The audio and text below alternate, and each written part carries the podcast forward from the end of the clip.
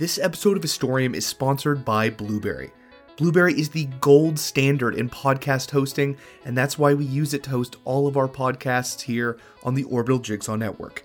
If you would like to get started in making your own podcast and are looking for a way to host it, or you're using another podcast hosting platform and simply want to switch, you can get one month free podcast hosting through Blubrry if you go to orbitaljigsaw.com slash history.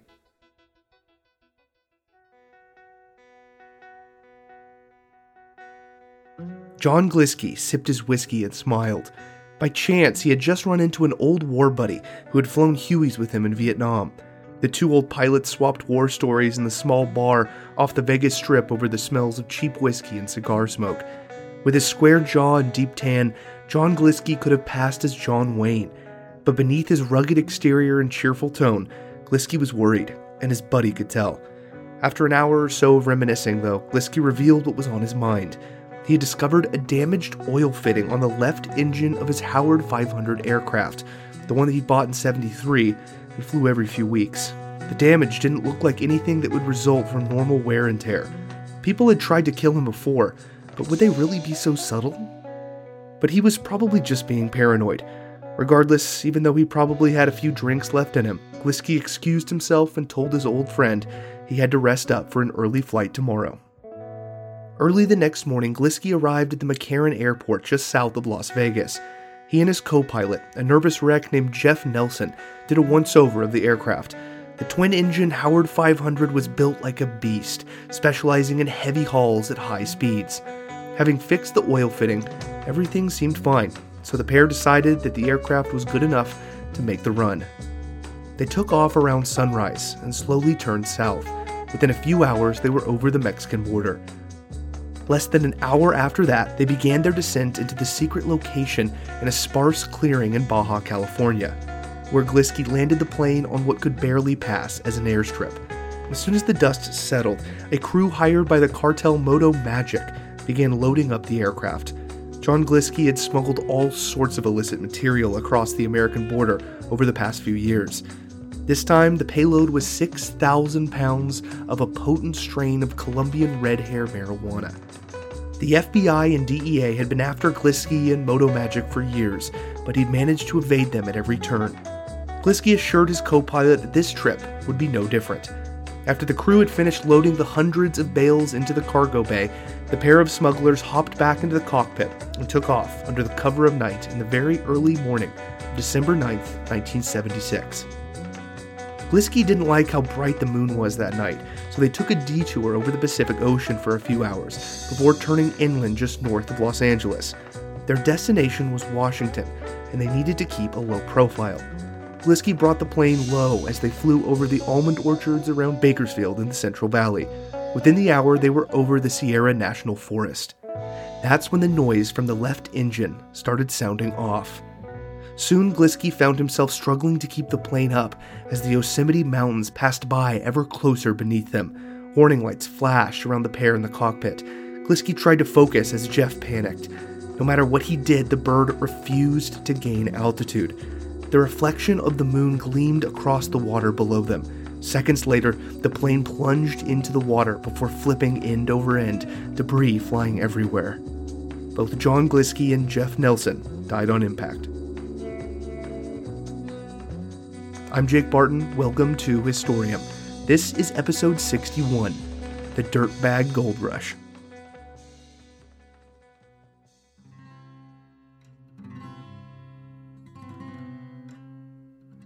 Humans have been climbing up things from the very moment our ancestors climbed down from trees. Chinese paintings dating from 200 BCE show men rock climbing up set routes. In the Americas in the 12th century, the cliff dwelling Anasazi were thought to be fantastic climbers. In 1492, while Columbus was sailing the ocean blue, soldier Antoine de Ville, under orders from the King of France, developed climbing techniques in hopes of aiding in the art of siegecraft.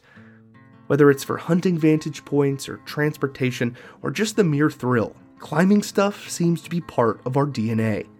But climbing as a sport never really took off until the turn of the century, with the advent of aid climbing using ropes, pulleys, and other equipment. Recreational climbing spread across the globe during the first half of the 20th century. After the Second World War, climbing exploded in the States with the abundance of inexpensive Army surplus pitons, carabiners, and the newly invented nylon rope. As the post war suburbia created a 1950s monoculture, naturally some wanted to break free from the unwavering conformity. The beatnik movement grew throughout California as writers like Jack Kerouac embraced a life on the road and inspired young people to flee from new kitchen appliances and freshly cut lawns and into a sense of adventure. The rucksack revolution brought many rebels to jazz clubs and coffee houses, but also to surfing and hiking. As these nonconformists headed for the hills, many discovered the ancient art of rock climbing. They started in the rocky outcroppings just outside of Los Angeles and San Francisco, but soon, eager for new routes, the young rock climbers ventured deeper into California, a state rich with idyllic vistas and mile high granite walls. Soon, the rebels and vagabonds discovered what would become the rock climbing mecca Yosemite Valley. Yosemite National Park lies west of the line of the Sierra Nevada Mountains in middle eastern California. The Yosemite Valley is a magnificent gorge about seven miles long and averaging a mile in width. The Merced River toiled for about 60 million years to cut a canyon 2,000 feet deep. Then mighty glaciers ground and gouged for another million years to add more than a thousand feet to its depth, cutting back the sloping sides to create towering cliffs and hanging waterfalls. The sheer enormity of the jagged rock faces, misty waterfalls, and ancient redwood trees revealed a place where God seemed to have lost all sense of scale during creation. Naturalist John Muir, known to many as the father of national parks, described the beauty of Yosemite better than I ever could. Quote, Though extremely rugged with its main features on the grandest scale in both height and depth, it is nevertheless easy of access and hospitable and its marvelous beauty, displayed in striking and alluring forms, woos the admiring wanderer on and on, higher and higher, charmed and enchanted. Benevolent, solemn, fateful, pervaded with divine light, every landscape glows like a countenance hallowed in eternal repose and every one of its living creatures, clad in flesh and leaves, and every crystal of its rocks, whether on the surface shining in the sun or buried miles deep in what we call darkness, is throbbing and pulsing with the heartbeats of God. Unquote. When early pioneers of the valley depicted Yosemite in drawings, many newspapers wouldn't print them as the editors refused to believe such a place existed. And so, as soon as the California climbers entered the pristine valley, they knew they had found their home. Half Dome, Chapel Wall, El Capitan, Sentinel Rock, Glacier Point, all begging for a first ascent. Those climbing pioneers in the early days soon developed into local legends. Stories of their daring climbs and the routes they established circulated around campfires throughout the valley and beyond. By the late 60s, these climbing legends were known as the Stone Masters, and they inspired thousands of young adventure seeking souls from throughout the country to make their way to the rock climbing mecca of Yosemite Valley. From the very beginning, rock climbing and counterculture went hand in hand. If you were serious about the sport, you usually didn't have time for a family or a desk job or house in the suburbs. For many climbers, the place they called home was a largely unremarkable campsite right smack dab in the middle of the valley called Camp 4. By the 70s, the campsite was filled with wayfarers and ne'er do wells, all obsessed with rock climbing, and they sure knew how to party. The campsite was filled with raggedy army surplus tents pitched around ashy campfires that had been burning for years. Coors banquet beer cans and whiskey bottles piled up on every picnic table. Hammocks were slung between nearly every tree in the area. The smell of low quality weed hung heavy in the air as Bob Dylan or Jimi Hendrix played on the communal record player. The climbers lived a derelict lifestyle, but they loved it. They would climb all day, sometimes for days at a time, and return to Camp 4 with new routes, new bruises, and new stories of their close scrapes with death. The climbers that lived in the valley year round, who neglected social norms in order to climb full time, were affectionately referred to as dirtbags. With 0% body fat, fueled by machismo and adrenaline, the climbers pushed their bodies to new limits and reached new heights on the glacier carved granite. It was the dawn of rock climbing's golden age.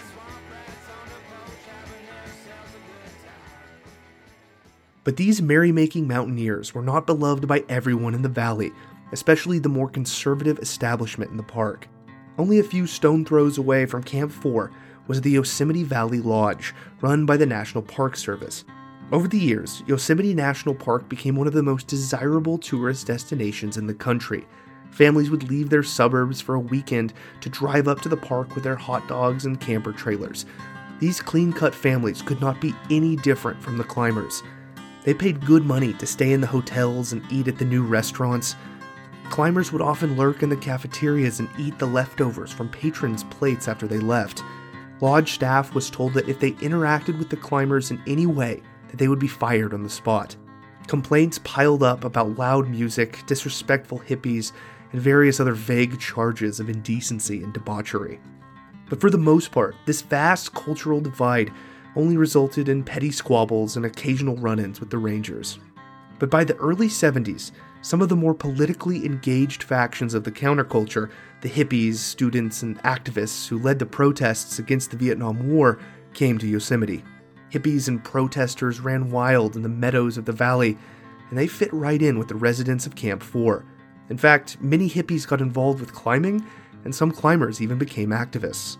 This did not sit well with the conservative administration of Yosemite Lodge and the Rangers, many of whom were Vietnam veterans. The cultural divide came to a head in 1970 on the 4th of July. this action, men. They're wrecking people. The horse ran over someone, knocked down. There are people who are hurt. A lot of people are hurt. There are clubs and sticks. It's now a wholesale riot. Chants echoed throughout the valley. Protesters refused to leave. After several injuries and arrests, the main meadow of Yosemite was cleared of protesters. After that riot, things changed. Park rangers were now outfitted with firearms and rode on horses and in jeeps. Gone were the days of the 1950s picturesque, nature loving park ranger. The park ranger's main focus shifted to law enforcement. And they cracked down hard on the climbers. Rangers raided the camps by surprise and checked the climbers' permits and parking passes, many of them expired. They arrested anyone they could for smoking pot or disorderly conduct, which could be liberally applied to just about anything. The small Yosemite jail quickly filled up. The few climbers who had extra cash paid their friends fines and fees, but their money dwindled fast. Other climbers adopted an outlaw lifestyle, retreating to live deeper in the woods or hiding out in crags in the valley, away from the busy Camp 4. By this time, most climbers were balancing on the razor's edge of their meager lifestyle, always one slip away from abject poverty. One day in the winter of 1977, a switchboard operator working in Yosemite eavesdropped on a conversation between park rangers and state authorities about a mysterious downed cargo plane in Lower Merced Lake, deep in the park. She didn't catch the whole conversation, but relayed as much information as she could to her boyfriend, a climber in Camp 4. The campsite wasn't as crowded as usual because winter was setting in, but rumors spread like wildfire Soon, a few of the climbers planned to hike to the lake to see what the deal was. After a long, freezing hike deep into the national forest, they finally arrived at Lower Merced Lake, completely frozen over. Scattered metal parts were buried in the snow around them, and in the center of the lake, an oblong metal dome rose just above the surface of the ice. As the climbers nervously trudged across the frozen surface, they soon recognized the dome as the nose of an aircraft. The plane's nose was solidly frozen in the ice, so the climbers began chipping away at the ice around it with axes and pitons. After hours of work, they broke through and peered into the murky water below. There wasn't much light, but they managed to fish out a large bag from the water. When they ripped it open, they were immediately hit by a stench of airplane fuel and hydraulic fluids. But a different smell soon followed a scent that was pungent, dank, and skunky, a scent they recognized marijuana. They quickly fished out another bundle, and when they did, they noticed countless more bales floating in the murky water around the twisted metal fuselage. The group packed away as much weed as they could carry, and set off back for Camp 4. They arrived sometime after nightfall, exhausted and freezing. They nervously hid their packs and went to wake some of the more senior members of the Stonemasters. After a few shaken tents and hey, wake ups, they gathered around one of the bales. They all examined it closely. Sure enough, it was weed. And good weed. Way better than the stuff they had been smoking. The Stone Masters, by now the respected leaders in Camp 4, knew that bringing back the pot could land them in a world of trouble with the Rangers. But at the same time, that smuggled pot could be their ticket out of poverty. By this point, many of the climbers had resorted to shoplifting or even eating cat food to get by. They needed food and gear. Hell, the Stonemasters knew that most of the climbers would take the risk anyway, just for the sake of a good high, so they gave the go ahead. With the Stonemaster's blessing, the race was on. Often leaving by night to avoid the Rangers, the climbers set off for the score of a lifetime.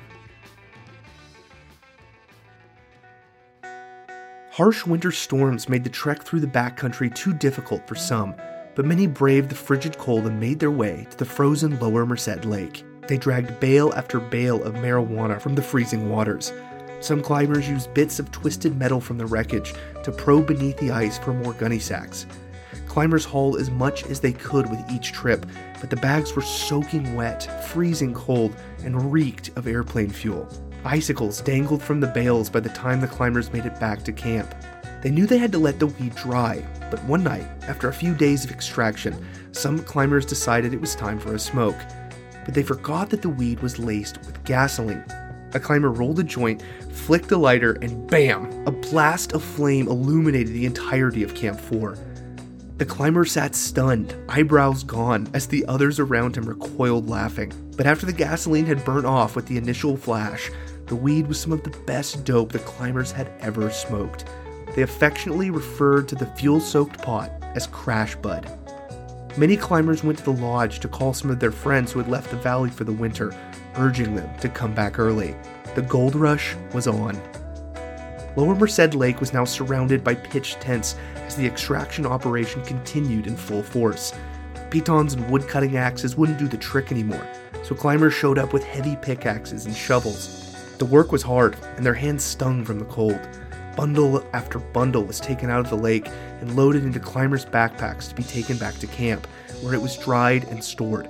Many created their own secret stashes, hiding marijuana in their carts or burying it near Camp 4. More climbers soon arrived, now with chainsaws rented from hardware stores in the valley, trying to get their hands on a few of the remaining bales of pot, now fewer and farther between. The climbers began referring to Lower Merced Lake as Dope Lake. With warmer weather, the ice thinned. Occasionally, a climber would motion towards the fuselage and ask about the pilot. Long gone, they'd say. Probably died on impact. Some felt strange in such proximity to a corpse, but continued their collecting anyway.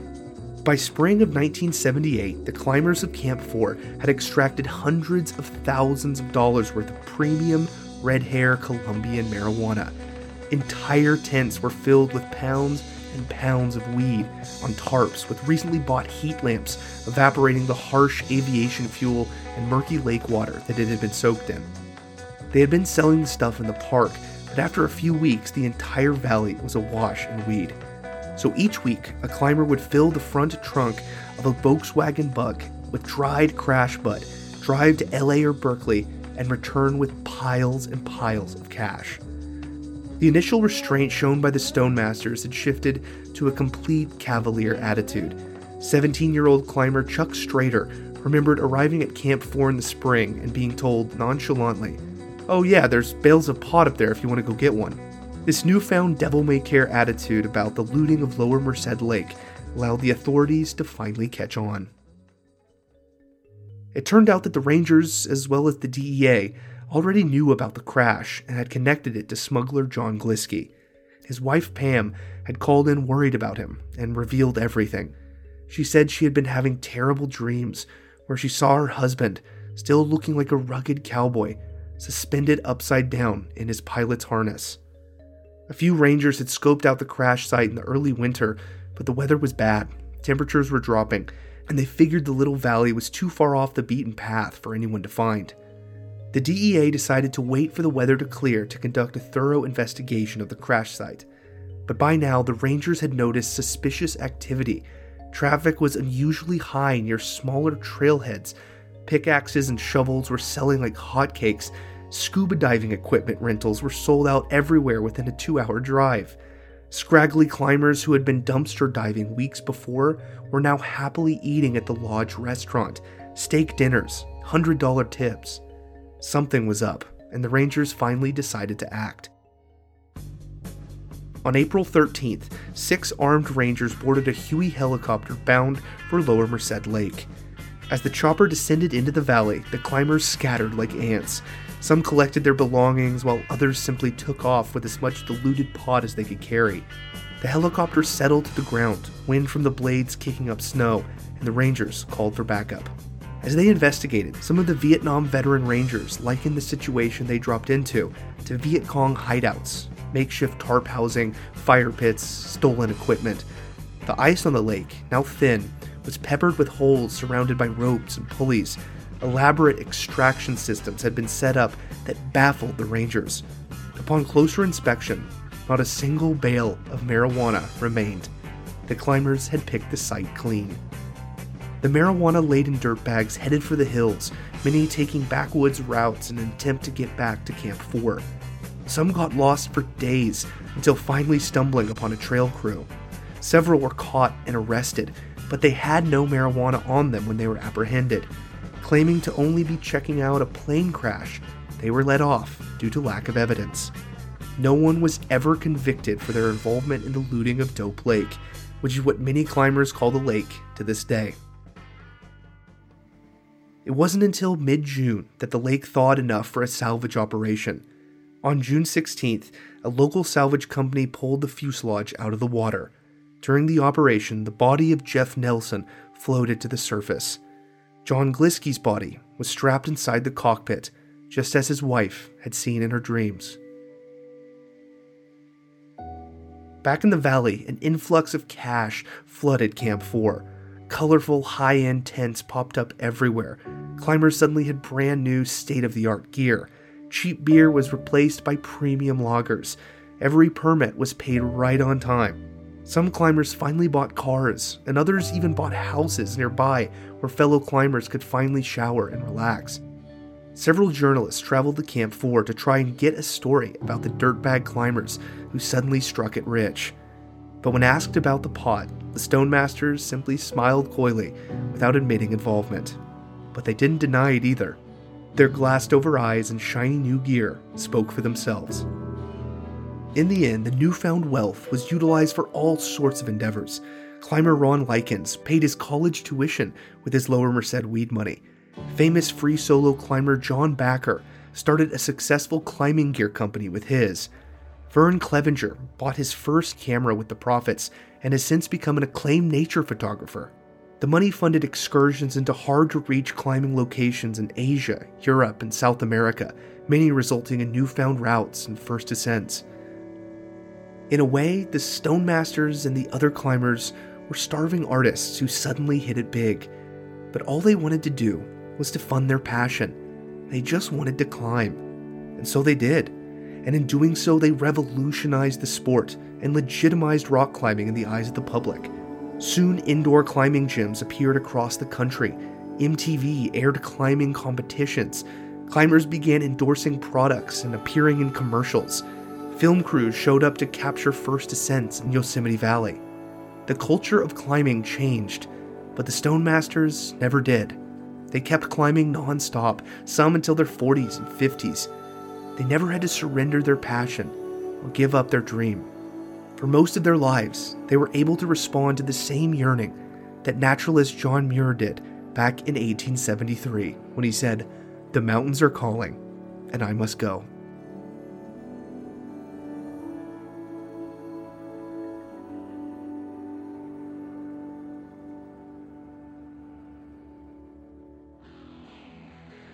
This episode was written and produced by me, Jake Barton, with writing assistance from Thomas Harlander. My favorite fact that didn't make the episode is this Pam Glisky, the wife of smuggler John Glisky, the one with the ominous dream about her husband's demise, was later approached by a reporter who told her what happened to all the contraband her husband was transporting when the plane went down. when she heard that a bunch of climbers smoked it and sold it. Before the authorities could get there, she smiled and said, They were his crowd. John would have gotten along with those climbers just fine. You can follow Historium on just about any social media platform, so if you want some cool historical photos in your feed, follow Historium on Facebook, Twitter, and Instagram. Historium is part of the independent podcast collective Orbital Jigsaw. If you want to check out some of the other shows in the network, go to orbitaljigsaw.com. And lastly, if you want more Historium episodes, you can get access to my bonus feed at patreon.com slash historium. My latest bonus episode is about a strange instance where Marvel lawyers argued that the X-Men were not, in fact, human. If you want to check that fun episode out, you can find it and all the others on my Patreon. As always, thanks for listening.